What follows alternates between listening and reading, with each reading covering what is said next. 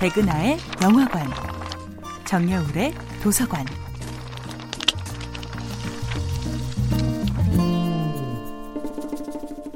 안녕하세요. 여러분과 아름답고 풍요로운 책 이야기를 나누고 있는 작가 정여울입니다.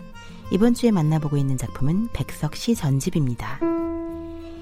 이 흰 바람벽엔 내 쓸쓸한 얼굴을 쳐다보며 이러한 글자들이 지나간다.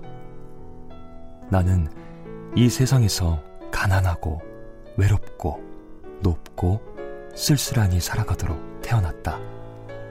그리고 이 세상을 살아가는데 내 가슴은 너무도 많이 뜨거운 것으로, 호젓한 것으로, 사랑으로, 슬픔으로 가득 찬다.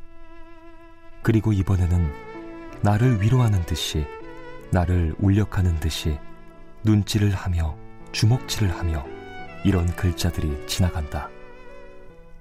하늘이 이 세상을 내일 적에 그가 가장 귀해하고 사랑하는 것들은 모두 가난하고 외롭고 높고 쓸쓸하니 그리고 언제나 넘치는 사랑과 슬픔 속에 살도록 만드신 것이다.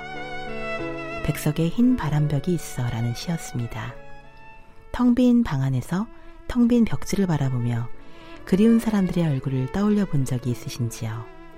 흰 바람벽이 있어에서 백석 시인은 이 흰 벽을 바라보면서 어두운 전등 아래 지나온 날들을 되돌아보고 있습니다.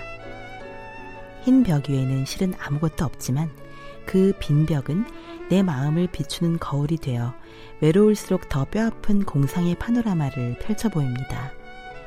하늘이 이 세상을 내일 적에 그가 가장 귀해하고 사랑하는 것들은 모두 가난하고 외롭고 높고 쓸쓸하니 그리고 언제나 넘치는 사랑과 슬픔 속에 살도록 만드신 것이다. 라는 문장.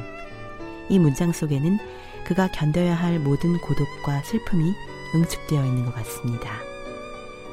시인 백석은 평생 가난과 싸웠지만 가난 때문에 자긍심을 잃어버리지 않았습니다. 시인이 견뎌야 했던 가난과 외로움은 오직 혼자만의 아픔이 아니라 이 세상의 모든 아름답고 쓸쓸한 것들이 각자의 자리에서 견뎌야 할 고통이었습니다.